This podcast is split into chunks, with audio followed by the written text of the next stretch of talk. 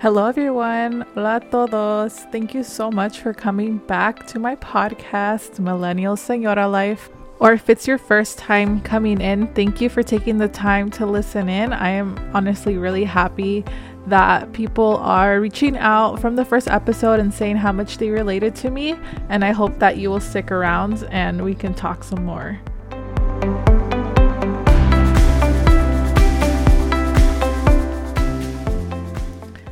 I understand that the first episode was a TLDR of my life, and a lot happened in those almost 9 years. So I definitely wanted to come back and give a bit more details about how my pregnancy was at the age of 19 versus 27.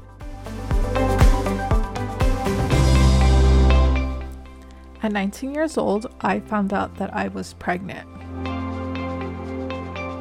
I was really scared, but I was absolutely determined to make the best of it because I was really excited about my new life. I was going to college and I had a full-time job at a fast food restaurant, but I knew that's not something that I wanted to do long-term. When I was younger, I didn't really see myself having kids until I was older and married. And I understand that my parents weren't exactly happy with me. They thought maybe I was too young, but they quickly came around. In reality, no one is ever ready to be a parent. Once it comes time to it, you figure it out. When I first saw my baby and the ultrasound, I just remember feeling absolute shock that this was actually happening. After that, I did eventually come to terms that this is a reality and this is happening and that I'm going to be a mother. I want to say around week 7 is when I really started to notice that I felt different. Although I've never been pregnant before in my life, a woman knows when something is up with her body. And that's when I took the pregnancy test. It came out positive. Went to go get an ultrasound. It was confirmed. Before then, there was a few signs.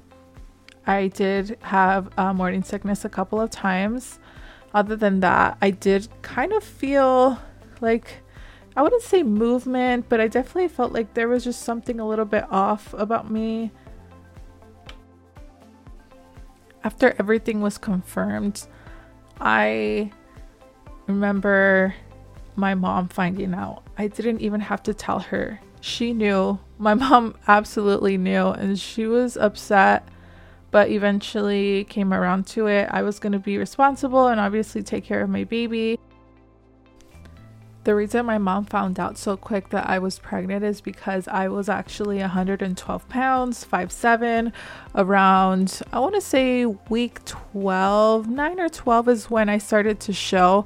I was very skinny, so it was pretty obvious. I didn't exactly have a lot of baggy shirts.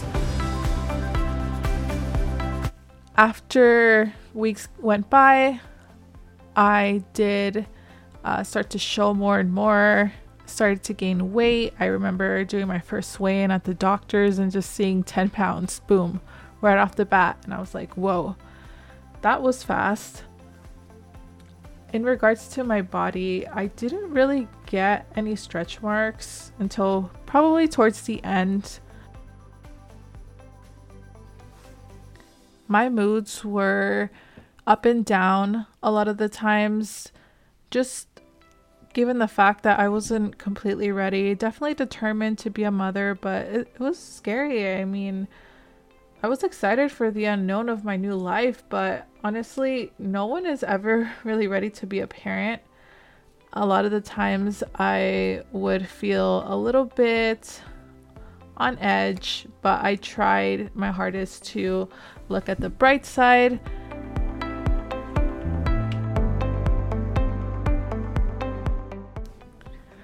At 4.5 months, I found out that I was having a girl, and I was really excited because there's a lot of cute things for girls. During that time, the only people who knew that I was pregnant was my immediate family. I eventually started to tell people, but I actually didn't tell my best friend who was in high school with me until I was 6.5 months pregnant. And the reason why I did that was I was really scared of the judgment that would have came. When you're a teenager and you're a little bit younger, a lot of the time society says that teenage moms can't do it. And I was afraid I was going to get some type of backlash. But my friend, she was crying because she was sad that I didn't tell her and that she couldn't be there for me. And to this day, I do apologize that I let her go through that, just seeing me pregnant. And I did give her a heads up before we met up that, hey, I'm 6.5 months pregnant. And she said, no, you're not. She did not believe me because I really did keep this under the wraps. Eventually, around month 7.5 is when I announced it to the rest of my family, my followers on Instagram. And by followers, I mean my friends and family. I was really shocked by the overwhelming positivity and just everyone's so happy for me. I really thought that I was going to get a bunch of judgment. That's just me living in my head, being afraid of what other people think of me. But no, it was quite the opposite. Everyone was so excited for me and I couldn't be more happy that I shared that news with them. I just wish I would have done it sooner.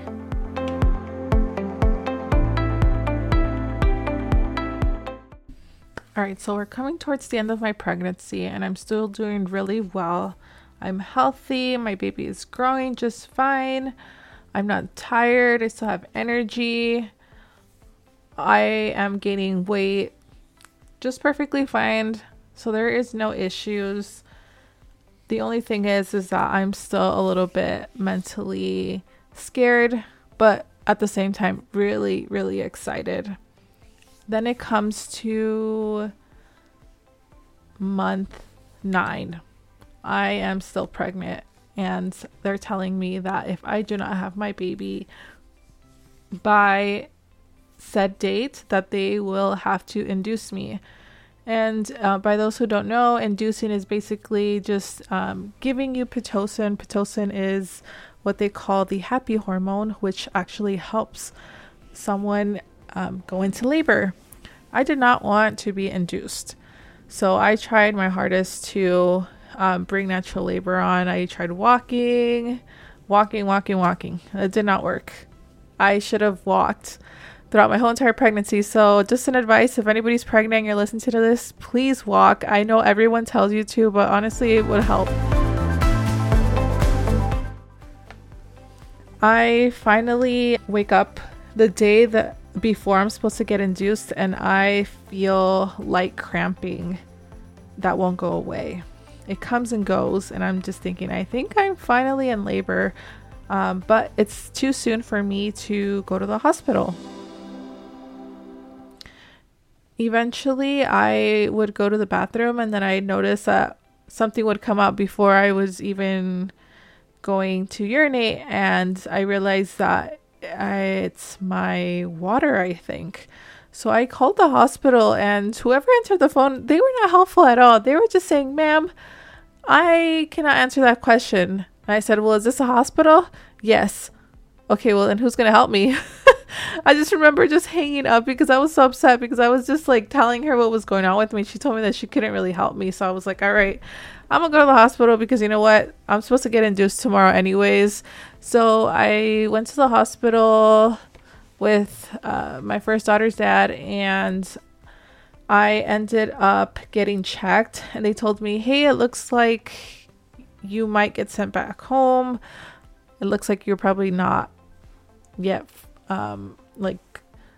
I guess dilated, or like my water wasn't all the way broken or something like that. But as she was checking me, my water ended up breaking all the way. So they're like, okay, cool, then we'll send you back. It was really late. I think it was 10 p.m. The pain didn't really start as bad. I was still having light cramping. And then they told me in order to kind of get things moving that they were going to give me Pitocin anyways. Pitocin was so painful.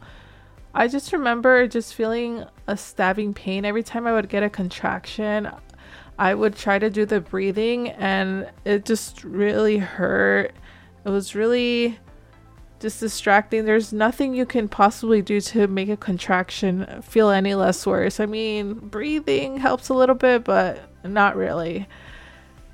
So those would last, I want to say, anywhere from 20 to 30 seconds. Eventually they gave me like some pain medicine that helped me a little bit to sleep, but then the contractions got worse and they were more closer together. I just remember every time one was going to come because it would just ramp up and I'm just like, oh, here we go. And it was just super painful. Eventually the doctor came in and said, hey, do you want to get the epidural? There's no point in waiting any much longer. But although I did hear that if you are going through natural labor, if you get the epidural, that it does slow down the process. But at the time, I didn't really know what Pitocin was. But if they're giving you Pitocin, it doesn't really matter if you get the epidural like earlier or later. You're not going to run out of it, because I also thought I was going to run out of it. So I said, sure, let's get the epidural, because I was in, I would describe, back-breaking pain. I was like bending over in pain. I felt like someone was stabbing me. It was just so bad.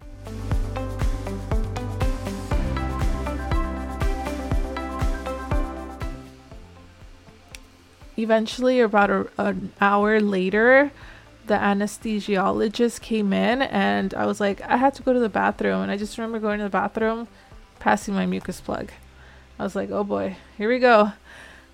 It was time to put in the epidural, and let me tell you, I was in so much pain getting a contraction while they were putting it on that I did not feel the needle in my back at all. Finally, after I want to say more than 16 hours of pain, I finally felt instant relief. I was in so much pain. I was unfortunately being kind of crabby towards the midwife, the nurse who was helping me, and I feel so bad. I did apologize after I was feeling a little bit better after the medicine kicked in. Let me tell you, when you get that epidural, you're absolutely numb and you feel like dead weight from the waist down. It's insane. After the epidural got put in, I did fall asleep. And when I woke up, they told me, hey, it's time to push. You're 10 centimeters dilated. Awesome. It's showtime. I did push for, let's say, around 30 minutes, and she was out. They placed her on my chest, and the first thing my baby did, she peed on me. Talk about a warm welcoming. All right, so let's talk about postpartum. After I had her, I was extremely exhausted. Being in labor for over 24 hours is definitely going to take a toll on you. Also, I don't think a lot of people talk about this, but it's so hard to take care of a newly baby who's crying, hungry, needs 100% of your attention when your body's kind of broken. I was able to manage, though. I did have a lot of help from the nurses. I want to say the second night is harder than the first, because the first night they do sleep a lot. The baby eats. Breastfeeding was a little bit hard. She wasn't wanting to latch on too much, so I did eventually give her formula. Eventually, later on, I want to say that same night that I had her, I was really cold, and the nurses came in. And I said, hey, do you think I can get another blanket? I'm really cold. She checks my temperature. I have a fever. The reason why I had a fever is because my water had kind of ruptured before I got to the hospital. And if your water is broken more than 24 hours, you have a higher risk of infection. And that's what happened to me. I got an infection. And due to that, I had to stay another 24 hours at the hospital. Normally, they let you leave after 24 hours if everything's good with baby and you. But since I got that infection, I had to get monitored. So being at the hospital for an extra day kind of sucked because I already missed my bed.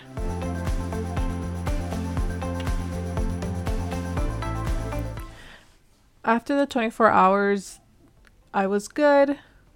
Baby was good. She had a little bit of jaundice, but we had already scheduled for her 3-day checkup, and they did the test where they pricked her heel, checked her jaundice levels, and they came back normal. I was giving her formula and breast milk, although my breast milk wasn't as big of a supply as I would have liked. I was just supplementing with formula, and that worked out for me. As I mentioned in my first episode, I did have postpartum depression. It did get better after a couple of months. I started to feel more into a routine of taking care of her. At first, it is very overwhelming because you start to miss your old life, and having just time to focus on yourself, you didn't really have me time anymore, but it was really easy to become her mother and to care for her. So just seeing her cute little face and her little smiles, and even though it was really hard and changing all those diapers and everything, it just all came together. And I would do it all over again if I could.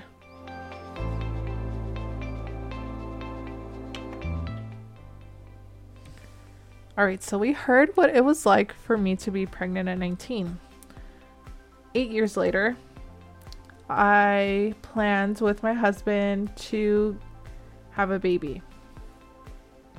We did try for a few months, and then I was taking pregnancy tests every now and then, and I just remember taking it. I was like, I think it's still too early to check, but let me go ahead and do it.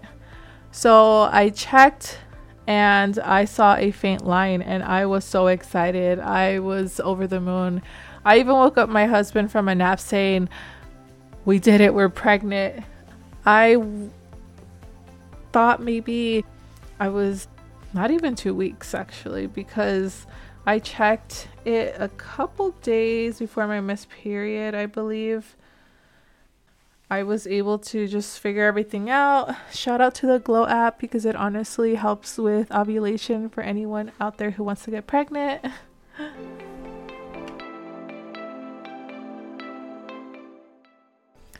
I scheduled my first OBGYN appointment, I want to say when I was around maybe 4 weeks. It was a little early for an ultrasound, so they did schedule me to come back 2 weeks later when I would be 6 weeks.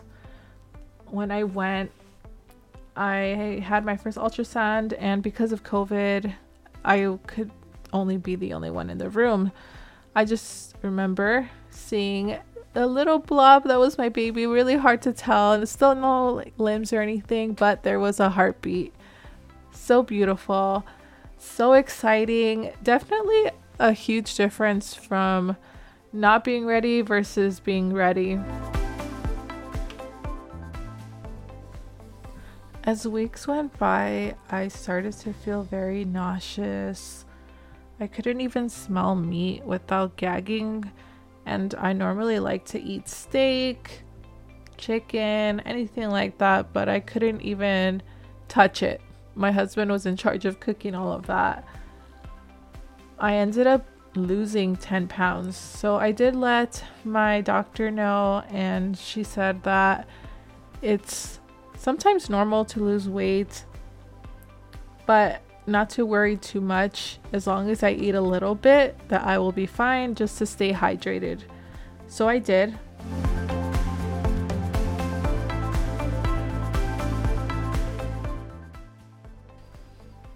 I didn't feel as tired with my second pregnancy. I think what helped is the fact that I work from home due to COVID. I'm just working from home on my computer. When I was 19, I was doing a lot of standing, a lot of talking, interacting with customers, which can be very mentally draining. So I did a lot better this time around when it came to the exhaustion. Around week 13 is when I started to feel better. I didn't feel as nauseous anymore. I got my appetite back and I started to gain, I want to say around 2 pounds or one every week, or sometimes I would stay steady. At 27, I did gain a little bit more versus before. I really don't want to disclose my weight, but the doctors told me that I was healthy. I did do a lot of blood work just to make sure that I was healthy prior to getting pregnant. So I didn't have any kind of underlying issues. I was healthy. Blood work came back perfect, and it even came back well after I went to go see the OBGYN. This time around, I started to show around week 13, which is weird because for week 9, when I was first pregnant, is when I was started showing, but I was a lot skinnier back then. I started wearing maternity clothes immediately because I was so excited. Mentally, I was just over the moon, so excited. I looked forward to every doctor's appointment, every single ultrasound. My husband and I and my daughter were just always really happy. So versus being sad before because it was just a huge life change, we were just constantly saying, I can't wait to meet our baby. I'm so excited. It's just a huge difference when you're not ready versus when you're ready. And it really showed. I was just able to be at such a mental peace of mind. At week 13, they asked us if we wanted to do a blood test just to make sure that there wasn't any underlying issues wrong with our baby. And it also is combined with gender, and we said yes, of course, we want to just make sure everything's going well with the baby. So we did. We found out that our baby was good. We also got an ultrasound. Baby was growing just fine.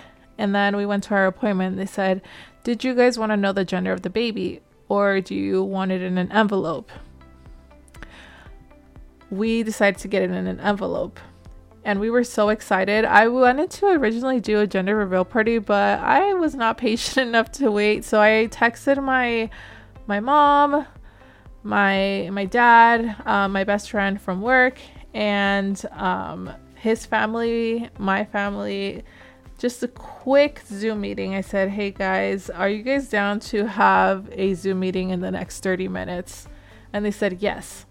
So I opened up the letter. And mind you, I actually thought I was having a boy because I did not feel as sick as I did with my first pregnancy. But I opened up the letter and it said female. And I was like, oh my God, we're having another girl. And Serena's going to be a sister. Serena's my oldest. I was just so over the moon excited. I was really shocked because I really thought I was going to have a boy. But you know what? That's not what matters. Gender does not matter. As long as our baby was healthy, and that's what they were telling us. So I was happy. Because now I was going to buy so many cute girl clothes. As time went by, my belly started to stretch a lot more.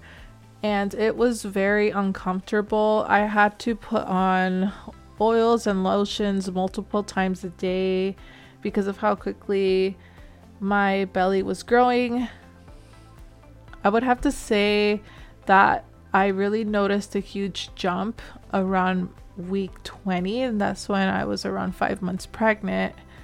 And I really got stretch marks this time around. I got the really big red ones, like right under my belly, and those didn't really go away. They kind of faded after I gave birth, but during it was really hard to see. And it doesn't matter how much lotions or oils you put on, if you're meant to get stretch marks, you're gonna get them. And it was really hard to see that at first, but I was growing my baby and I was just happy. I mean, I know I was going to be a little bit sad afterwards because, you know, those stretch marks are there, but you know what? It's beautiful because you're bringing a life into this world And women are badasses, and more people need to know that. At week 28, I had to take a glucose test, which I didn't take at 19. They never told me anything about a glucose test, so this is the first time for me. Basically, what a glucose test is they give you a drink that's full of sugar. You drink it in 5 minutes while fasting, and it's just to check to make sure that you don't have gestational diabetes. Gestational diabetes is something that some pregnant women get, and it just means that their insulin levels aren't where they're supposed to be due to the pregnancy, and it's not anything that you did wrong. It's just something that happens.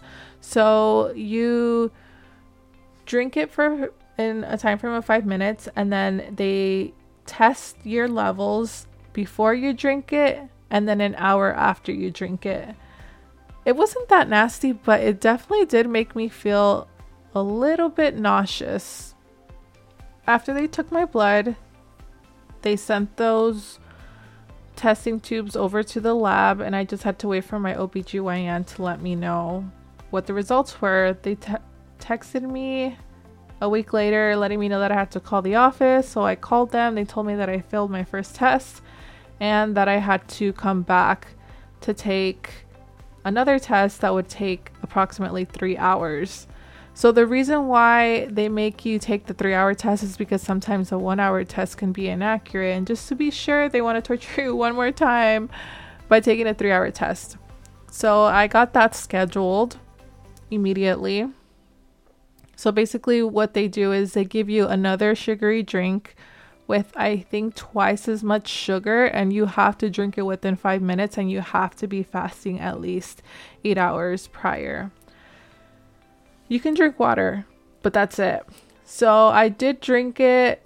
This flavor was not as good as the first one. The first one tasted like orange Fanta, but this one did not taste like that. It just tasted like something super artificial.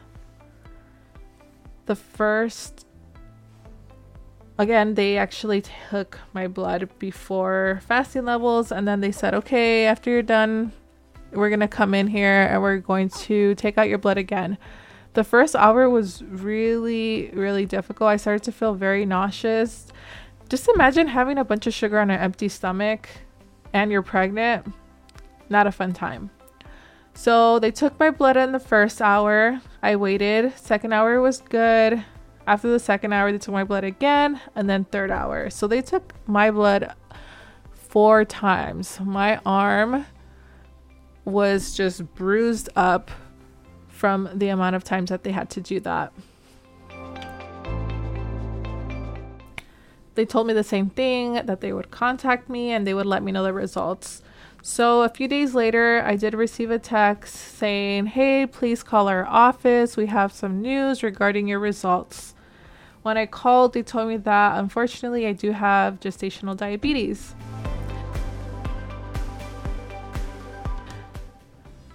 I was so devastated. I don't know why, but something in my head told me that it was my fault. Later on to learn it wasn't my fault. Like I just explained earlier, it's just something that happens with women. I didn't really tell a lot of people because I was really scared. They told me that I automatically have a high risk pregnancy, and that I needed to go see a specialist, and that I needed to come a lot more often, that I would need weekly ultrasounds. Eventually, that all ended up not becoming true.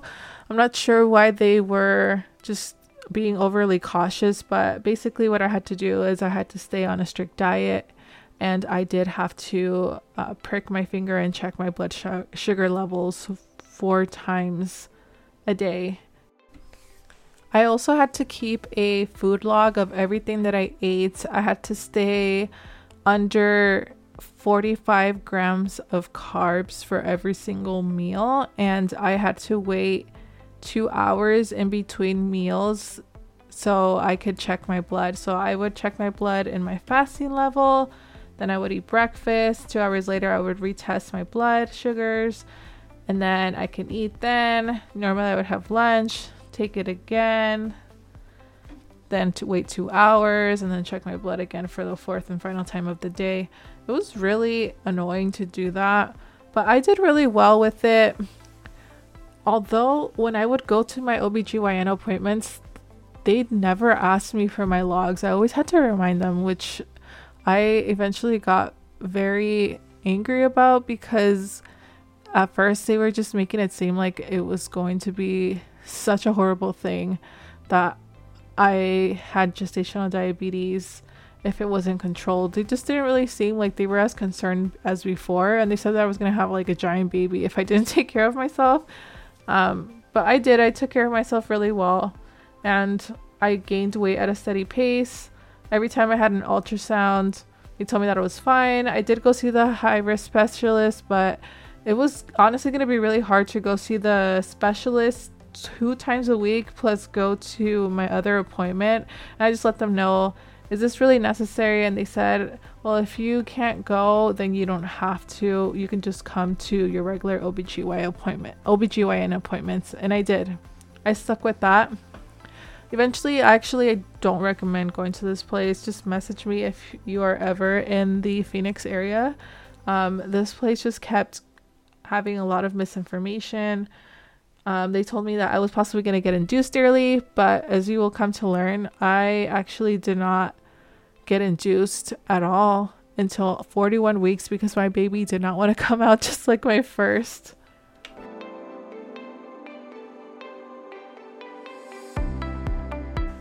So I kept up with my food logs, kept up checking my blood 4 times a day. I was healthy. My baby was healthy. My baby was starting to weigh either, they told me 7, 8, or 9 pounds. And when they told me 9 pounds, I was like, am I really about to push out a 9-pound baby? Because when they do an ultrasound towards the end, it's really hard to tell like how much their weight is at, because their head is positioned a certain way already, because she was already in the downward position. And they couldn't really tell if she was already going to be either 7, 8, or 9 pounds. So that's what I was working with. And then they said, okay, so it's week 40. We're going to induce you on August 6th. And I'm just thinking, wait, August 6th? That's my birthday. Is there any way maybe you can do it before? And that was just like a little bit of selfish me saying, I'm going to share my birthday. They did try to look for an earlier date, but they induced me on August 6th. And my baby was born on my birthday and with just a couple hours to spare. But I'm getting ahead of myself again. Before they told me I was going to get induced, they did offer to do like the membrane scrape, and that was painful and it did not work. Prior to that, I was walking. I was trying to like bounce on this yoga ball. Nothing worked. She was just set in stone. She was just not budging at all. So August 6th came and we tried everything we could. And unfortunately, natural labor was not going to happen. And I was going to be induced. So I go into the hospital, I was induced, everything was actually very relaxing. The nurses that I had was great, although it was COVID, I was really scared because being pregnant during COVID is its own thing. And then also just being in the hospital during COVID is another. But I wore my mask, so did my husband, and it was definitely a different experience. I wasn't in a lot of pain. I want to say I got my epidural around like hour 8, and eventually I just started to dilate a lot more, and around hour 12 is when I was 10 centimeters dilated. I did push for about 20 minutes at first, but then we had to stop because my baby's heart rate started to lower every time I would push. So we waited until she was a little bit more lowered, like because the cervix was still pretty high.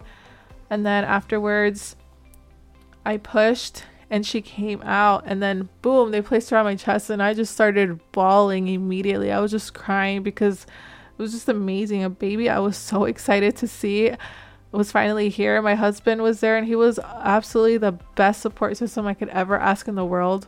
the nurses kept joking around with him if they could keep him because he was just so helpful.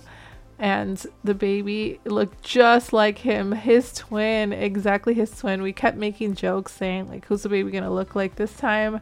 And he definitely won the gene pool with this one. Postpartum with my second baby was definitely a lot better. My husband's help, I can say, was the best help that I've ever gotten before. He was absolutely 100% there for me, was worried about me, just making sure that I was okay, worried about my baby.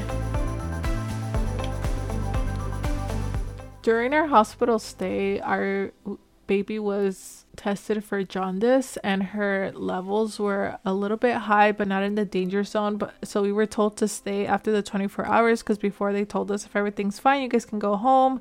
I was like, cool, I want to go to my bed.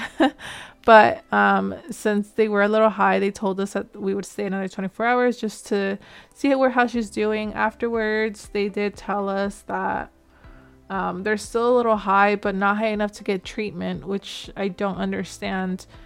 I was breastfeeding, but I felt like she wasn't getting enough. She was just constantly hungry. And I even said, maybe I want to give her a little bit of formula. They said, well, you can, wait. It's really good that she's just getting the colostrum, and she said that would be just fine.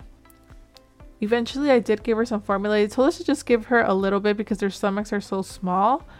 But after we brought her home, she started to look a little bit yellow.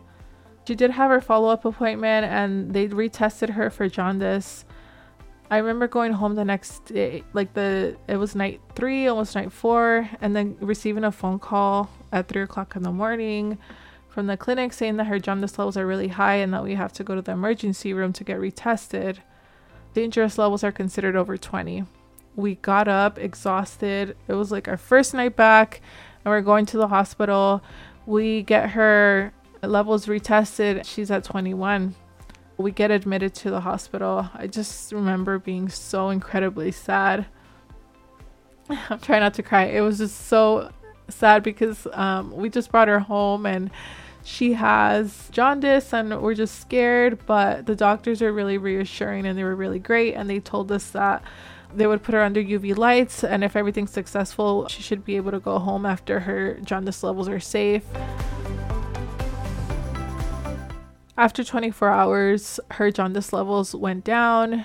She started to look so much better. She was eating. I was breastfeeding. My milk came in, and I also supplemented with formula. So her eating a lot more and also just passing bowel movements really helped clear out that jaundice. And we were finally able to go home again, day 5. My first daughter was actually staying at her biological dad's house, and she was able to come home and meet her baby sister. She was so happy. I just remember seeing the biggest smile I've ever seen in her face, with tears almost coming out of her eyes.